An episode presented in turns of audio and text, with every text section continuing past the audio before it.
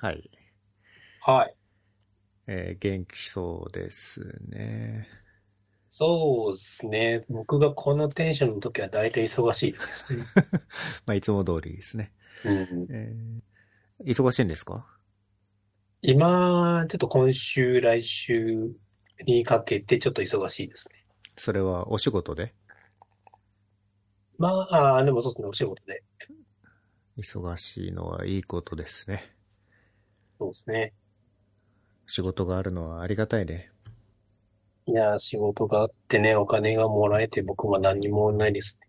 いいことないです。はい、犬に囲まれて、可愛い奥さんもいて、いいですね。そうね。うん、いや、楽器だったらな。もう死にそうですけど大丈夫ですかそれ。いい人生だったみたいなね。もう、今死んでも後悔ないですか？あー今死ぬとしたら、あれだよね。強くてニューゲーム始めたい。ああ、わかる。うん。仕事も忙しくて、最近のアクティビティだと、Web24?、これは24って読むんですかね。ああ、正式故障どうだったんだ？でも24、うん、まあ、Web24。24時間 Web について語り尽くすみたいなイベントですかね。そうですね。それで、谷さんもデザインシステムに関してお話をされたということで。そうですね。あの、イベント的にはこう、なんていうんですか、いわゆるこう、セミナーで、セミナー形式で誰か一人喋るっていうんじゃなくて、えー僕含めて4人ぐらいで、まあ、ディスカッションというか、まあ、デザインシステムをテーマにしていろいろ話したって感じですね。谷さんも、なんかね、すっかり CSS おじさんからデザインシステムにくら替えしてて、うん。どんな話をしたんですか？この時は、まあ僕以外は他も事業会社の人とかスタートアップの、まあ主にデザイナー的な肩書きの人を集めて、まあそれぞれのデザインシステムの話もしつつ、そもそもデザインシステムの、まあ実際こう引用していくとか、まあ作ってからの、まあ苦労話とかないかな、みたいなそういう話をしたって感じかな。うん。うん。このイベントの特徴の一つとして、アーカイブを残さないっていうのが、またうミソなのかなとも思ってて、うん。そうですね。残ることを考えると、またそれで喋りたいことを防御しがちじゃないですか。ああ、確かにね。うん。なんで、言いたい放題言えたのかなと思うんですけど、変なこと喋ってないですか？まあ、極力、うん変なこと言わないようにしたつもりではあるけど、あのーまあ、最後に僕が、まあ、デザインシステム、今作ってるのは、年内に公開するっていうことをノリで言ったんで、あの、チームはざわついてたぐらいですかね。なるほど。うん。ねまあ、いくら面白いことを喋りましたって言っても、アーカイブ残ってないんでね、それを、真偽を確かめる術がないんで。あまあ、ハッシュタグ、あ、でも、あのーまあ、24時間の中でも僕ら最初の方だったんで、割と視聴者は多かった感じですね。これ夜中は誰が何を喋ってたんですか？えーっと、夜中はよりこの Web フロントエンド系、まあ、ツーリングとか、あーセキュリティはどっちだったかな？まあ、ツーリングとかスタックとか、割とまあでももうちょっと濃いめな話が多かったかなと思います。この後は。うん。でも深夜でも、本当の深夜でも200人ぐらいはライブで残ってたっぽいですけど。うーん、すごい。うん。深夜で200人だったら、その、割と視聴しやすい時間帯だったデザインシステムの回もうん、もっと多かったんですかね。ああ、うん、正確な人数覚えてないけどね、もうちょっと多かったと思うし、あとは、あの、まあ、トピックがね、あの、比較的デザイナーっていう人とか、フロントエンド幅広かったんで、確かに。まあ、それもあって多かったですね。はいはいはい。うん。なるほど。デザインシステム今年中に公開するって、まあさっきおっしゃってましたけど、それはうん、今谷さんがサイバーエージェントで取り組んでいる何がしかが今年中に出たらいいなっていう感じですかね。そうですね。まあ、一応まあ、もともと公開するまあ、前提とか公開できるようなものにするっていうのは、もともとあったんで、まあ、それをまあ、締め切りドリブンで今年やろうかなって感じですね。こう一旦外に出してしまえばね、そこから改善するっていうのは比較的簡単だと思うので。いや、なんか最初に何か0から1で生み出すのって割とエネルギーいるじゃないですか。うんうんうん。まあ、その後こう改善していく方が。えーっとね、まあ、こういう話をしているさなかで、あの、星野源さんとガッキーが結婚でちょっと話どころじゃないのが正直なんですけど、えーっと、もうちょっとだけこの話を続けると、うん。最近はその、まあ、デザインシステムに関わるお仕事をしてるってことは、ちょっとその谷さんの中での役割の変化みたいなのも、まあ、プロジェクトの中であるのかなと思うんですけど、最近はどういう業務が多いんですか？最近は、まあ、そのデザインシステムのマネージメントをやりつつ、えっと、別の事業の方では、えっと、結構ユーザーインタビューとか、まあそういう、まあ、御社でも UX リサーチとか結構力入れてると思うんですけど、まあ、リサーチの業務っていうのが、ちょっと短期的に今集中してるのが忙しいって感じですね。デザインシステムに関するユーザーインタビューというわけではないと思うんですけどのうん、まあアプリのってことですよね。はい。うんうん。そっかまあちょっと前の、今までやってた業務とは様変わりしてる部分もあると思うんですけど、楽しいですか？うーん、まあ楽しいよりも今どっちかって言ったら作業、作業フェーズな感じします。うん。まあでもまあ、勉強になることは多いんで、まあ今までもね、ユーザビリティテストとか、何かしらのユーザーに関わる何かをやることはあったんですけど、結構、あの、いろいろ外部の会社使ったりとか、実際メールでやり取りしたりとかっていう、まあそういう細かい雑務も含めてやってるって感じですかね。インタビュー設計もやってるし。うん。うちの会社だと、あの、リサーチ業務やってる、美穂園さんって方がいらっしゃるんですけど、うんうんうん。あのユーザーインタビューに出るときに、普段と違う印象を与えないために髪の毛をあまり派手にしてないとかっていうことうんとか、まあ、多分ファッションとかもそうだと思うんですけど、ああ、そういうとこまで気にしてるんだなと思って。うんその点、谷さん今、ちょっと奇抜な髪の色だと思うんで、大丈夫かなって思いました。俺、黒くしたから。え、それを受けてってことですか？あ、でも、そのもの、そうそうそう。宮園さんの話聞いて、確かに。まあ確かになと思って、まあ、くまあ、黒っていうか実際にはもうちょっとグレーっぽいけど、まあほぼ黒に近い。はいズームとかで見ると。うん。なるほど。影響されやすい男で有名な、あの、今日は谷さんです。ああ、そっか。はい。谷です。はい。でも影響されやすいっていうか、まあ、先人にちょっとそう習ったですよね。だけで。うんいや、でも、あのーやっぱでもそこはちゃんとデザインだなと。そういううん。背景、ズームの背景にしても、結構細かいところで考えなきゃいけないところはあるんで。うん。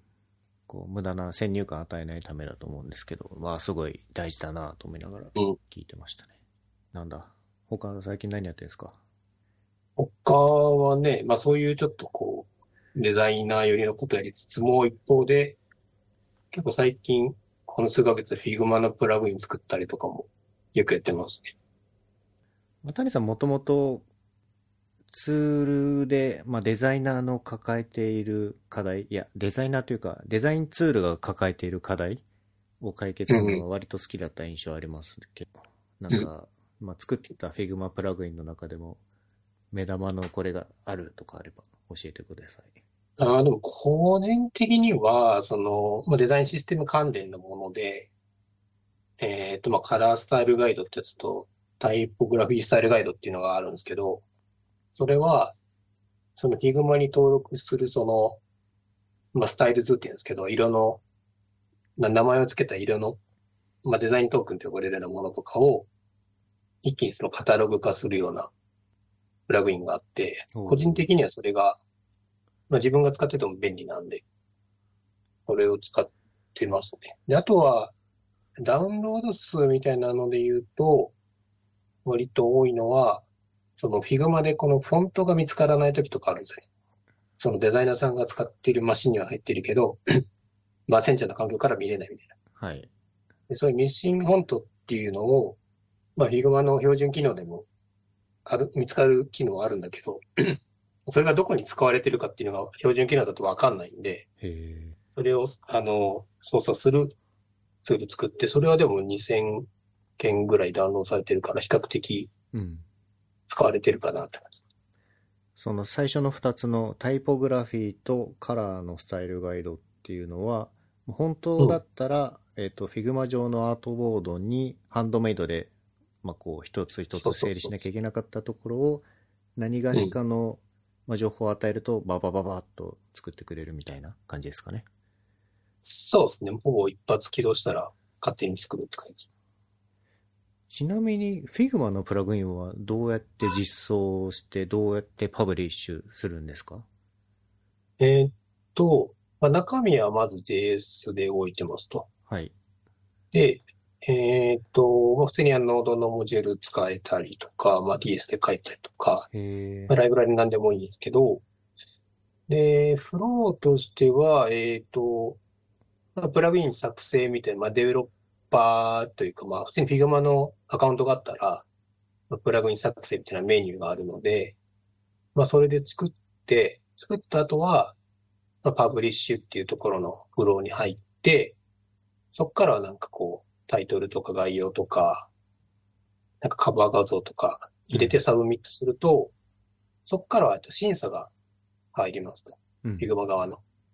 で、まあ、それが早ければ3日ぐらいだけど、長ければ2週間ぐらいはいはい。審査が行われて、で、もしその内容に問題があれば、リジェクトでこれが問題ですって返ってくるし、特に問題なければ、そのまま公開っていう。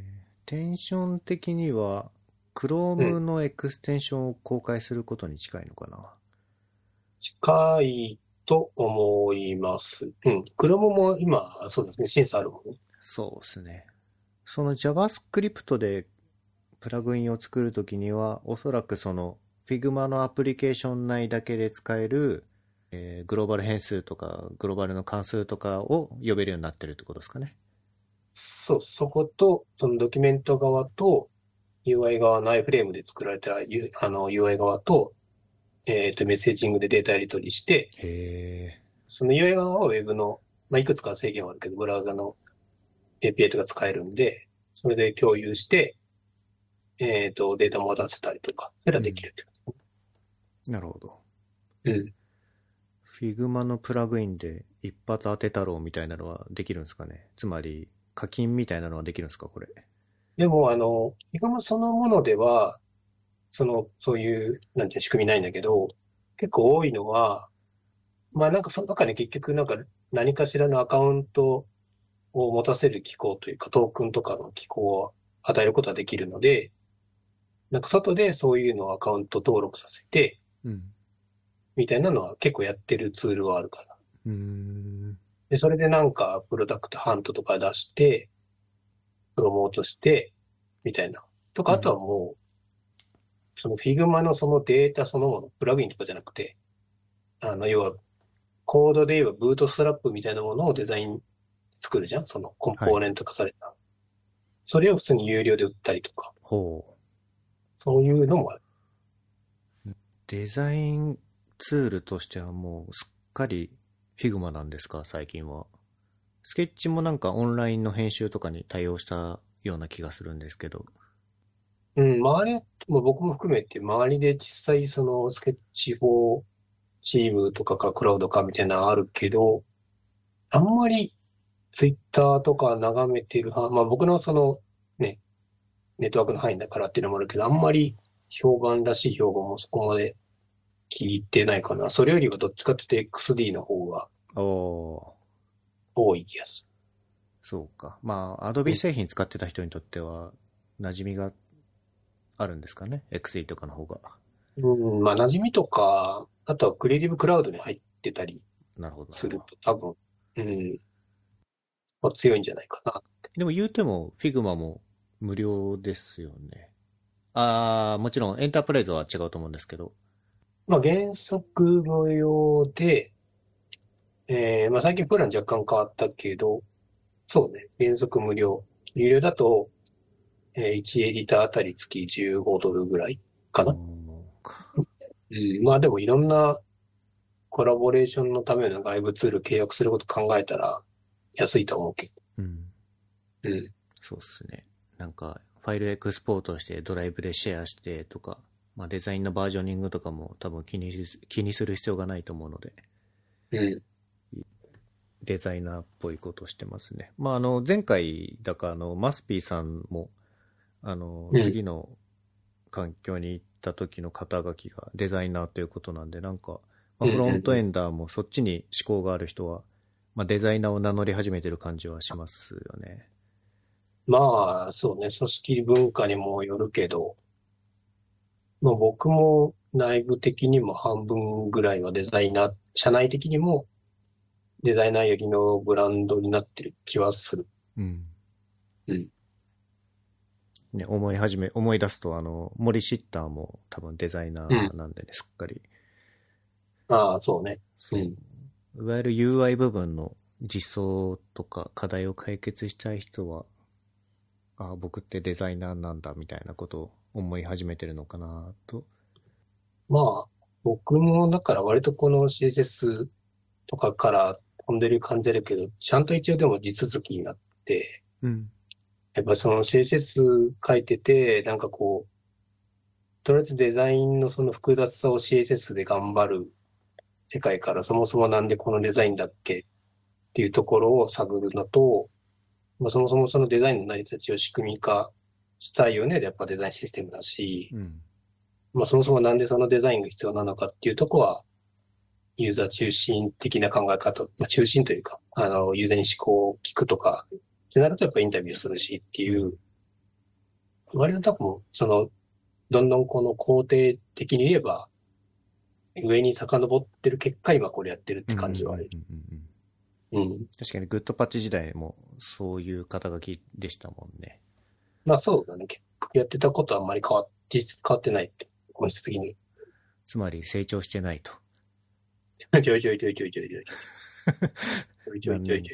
い。サイバーに、サイバーの入る前のグッドパッチ、谷さんおいくつでした？起業した時は。金曜、多分30かな ?29、30ぐらい。ああ、そっか。うんね今となっては、すっかり谷さんも、うん。ね、アラフォーですからね。こんな働いてると思ってなかったよね。うん、この年で。そうですね。時間経ちましたね。そうだね。もう、やっぱ死ぬのかなもう、もう半、もう40年経ったらもうぽっくりいってもおかしくはないですよね。この前、田村正和さんとか、あの、おうん亡くなりになってしまったんですけど、77 77歳ですもんね。7歳ね。うん。まあ若いような、まあでもそんなもん、そういう年か、みたいなうんのもあるけど。うん。今、プラ40しましたけど、120とかまで行きたくないですよね。谷さんね。行きたくないんじゃないかな。40年後とかそんな変わってんのかな あそのいろいろね。はいあの、いわゆるこう SF の世界みたいなさ、はい。今年、去年がだいたいアキラの世界でしょ？うん。そんなにこう、はいはいはい。未来的になってんのかどうかと言われると果てにて。40年後もなんか、ねそんなドラえもんみたいな世界は本当にあるのだろうか。あの、それこそ、この前話しましたけど、ドキュンサーガみたいなね、あの、転送マシンあったりしたらいいんですけど、いやー、まあどうだろうな。長生きするぐらいなら、都合のいい形で転生したいよね。うん。強くてニューゲームしたいですね。うん。漫画は、さっきのドキュンサーガと、なんか他にも最近を読んでますか？そうですね。今、えっと、その、まあ、漫画の事業部にいるのもあって、結構漫画読む機会増えたんですけど、それは、ちょっと、テストのためにたまにチラッと見るみたいな、そんな感じですかね。まあでも普通に、あの、買ったりしてますよ。なるほど、なるほど。いろんな、それそれこそ逆にいろんなサービス使いながらうん。たりするんですけど。まあ、なんか完結、まあ、続きものと、まあでも大体、やっぱここ数、この1、2年はでも、ジャンプ系がやっぱ強いよねっていうのはね。なんか完結したものとかだと、僕は結構読んでスッキリしてたのは地獄楽っていうのと、はい。あとは、えー、多分2009年ぐらいからっていうのアジンと、マジンが完結したんですね。うん。であとは、ちょっとアニメにもなってても、ちょっとグロ、グロいというか、あれなんだけど、魔法少女特殊戦アスカっていうのも、まあ、終わり方が良かったっていうか、はい。うん。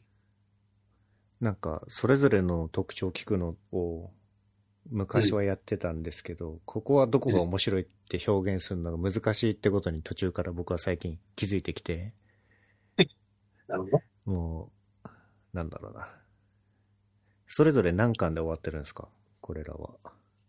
自己楽何巻だったかな ?10、12、3巻ぐらいかな。ああ、結構長いな。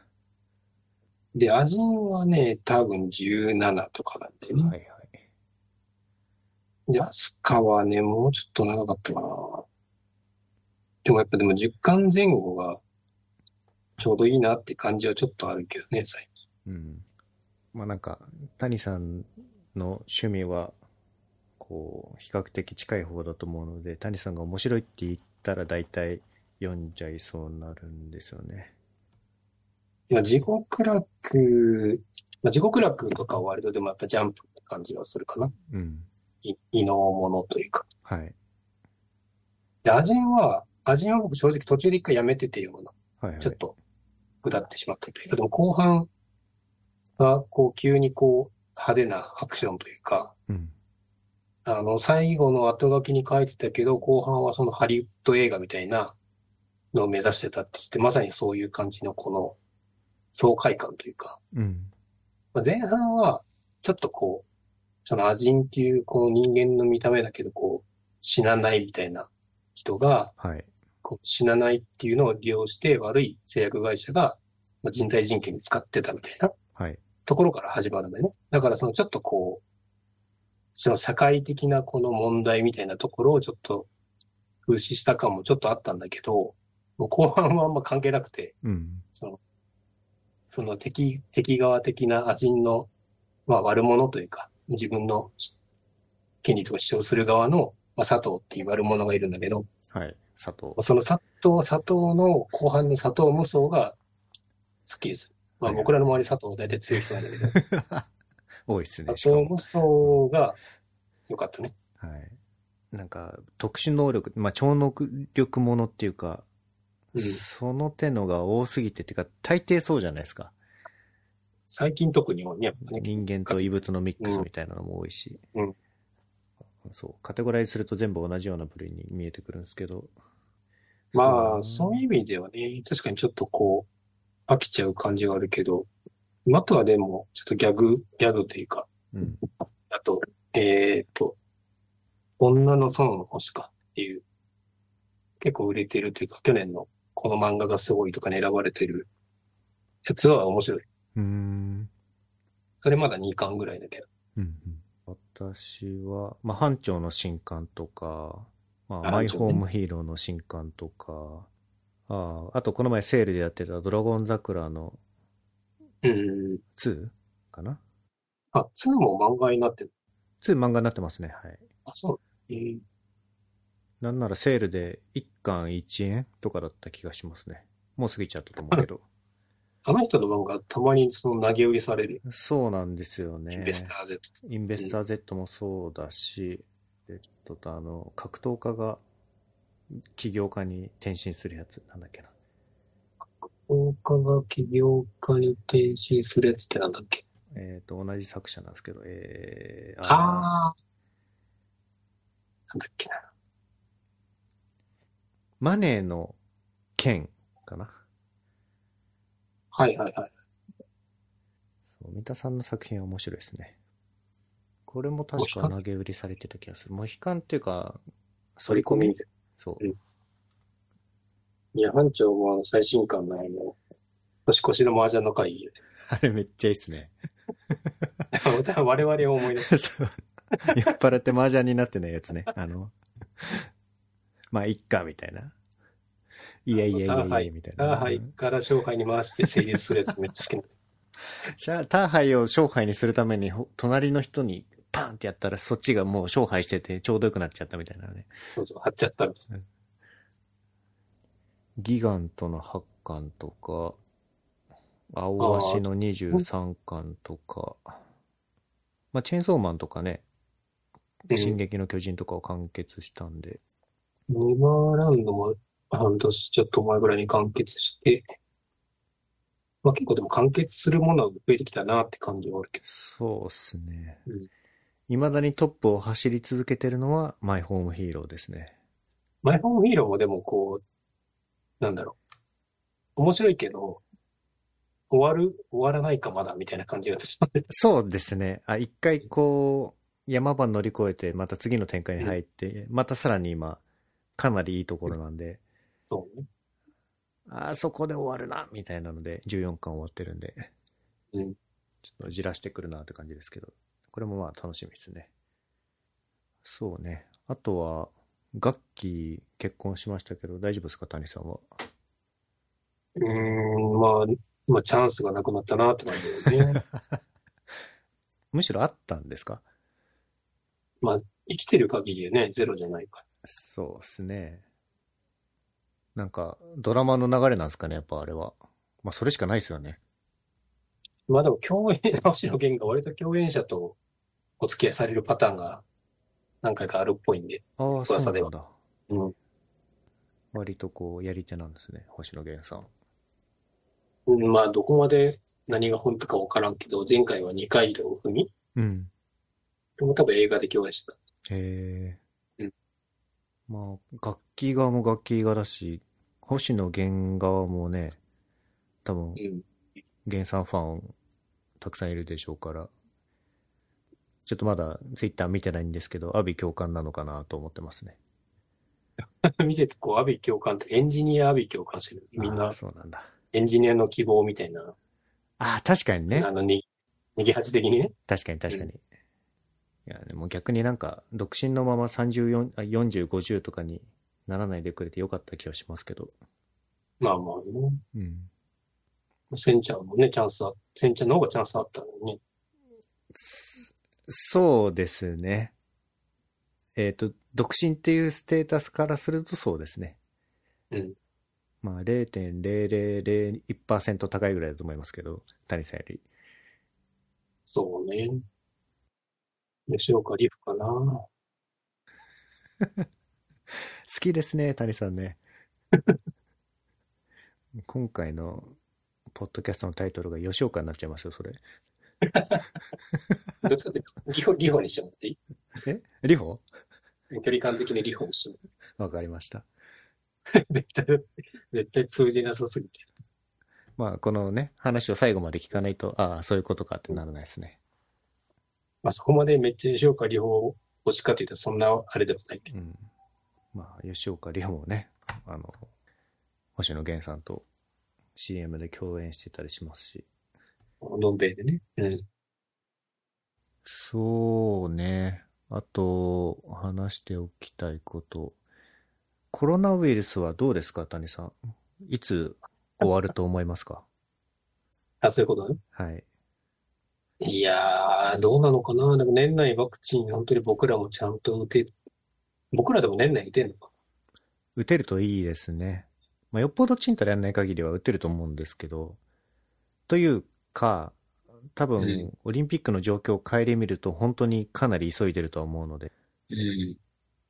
おそらく何が何でもやりたいんだろうなと思うんで、その点まあ、はそうだろうね。そこを原動力に、まあ、ワクチン打てるなら、僕としてはありがたいですけど、まあ、そこに希望を持てるなら、まあでも年内超えて、でも来年からはさすがに右肩下がりというか、うん。にはな、なってほしいって感じだよね。そうですね。今はその医療従事者とか、まあ、高齢者の方を優先に今打ってるじゃないですか。うん。その、谷さんの、あの、親御さんとかはどうなのかなと思って。ああ、でも、6月、7月ぐらいって言ってたかな、確か。ああ、うんなんか予約の方法が、まあ、インターネットも用意してあるんだけど、まあ、その、高齢者の方のインターネットリテラシーからすると結構、まあ、大変っていうニュースもあるじゃないですか。そうね。で、電話口で現場のオペレーションとか邪魔されてるのかなとかも想像しちゃったりして、うん。なかなか難しいなと。そうね。あとは、もう実際その、これが落ち着いた後の、この働き方とかは、どうなん、いわゆるリモートで今やってて割と満足してるから、うん。出社か、みたいなのちょっと、えっと、サイバーエージェントは今、まあ今は緊急事態宣言中でまたリモートに戻してるのかなと思うんですけど、これうん一時期こう、まあオフィスに行って出社する日を設けましょうっていう判断があったような気がして、うんまあそう考えるとあれですかね、また戻すんですかね、サイバーの方針的には。まあでもそのハイブリッド、ハイブリッドというか、まあその出社日とリモート日で分けるっていうのは多分、この5月末当てて、緊急事態宣言が明けたら多分戻ると思う。うん。まあ、多分その上で、この先々も、うん、結構それに近い働き方は会社的にはやるんじゃないかなって気がする。その、必ず出社するみたいなスタンスにはならない気がすうん。る。うん。まあ、こう各種外資系企業も、まあ、揃って、まあ、部分的にオフィスワークは戻していくっていうことを言ってるじゃないですか。まあ、現時点では。うんまあ、なんでこう、まあ、リモートワークで顕在化してる課題みたいなのが、まあ、それぞれの会社であるんだろうなとは思って。うん。もちろんその働き方の一つとして、リモートワークが用意されてるのはいいことだと思うんですけど、うんまあ一方で失ってるものも、まあそこそこあるのかなとか、例えば、このコロナ禍で入社してきた新入社員さんは、まあ同僚の人と関係値築く術がほとんどないと思うので、うん。うん。うん結構不安な中働いてるのかなとは思いますね。そうね、学生とかもそうなんだけど、そこら辺はある。まあそこら辺、まあいろんな工夫して、オンラインでもウェットな関係性つなぐためのいろんなことはやってるけどね、やっぱ。うんうん。何にせよ僕は麻雀したいよ。リアルで。それね、麻雀とか、街も、街の経済もやっぱ死んでるので、お店も潰れたり。うん。ね、あの、我らが飲んだくれのホカッチャが、あのうん、九州に行ってしまったので、次やるときは飛行機乗んないといけないですね。もう九州にいるっていうのを俺今忘れてた。そう。なんかオンライン、オンラインで絡んでる。うん。確かにね。うん。まあ、何かしらの形で、麻雀を再開したいなと僕は思ってます。そうですね。はい。ここで行ってやろうか。うん。やりましょうう。まあ、まずはこう、谷さんも体調に、体調っていうのは、特にコロナウイルスに気をつけていただいて、そうですね。まず生き延びましょう。うん。今日はそんなところですかね。そうですね。そんな感じじゃないですか。はい。はい。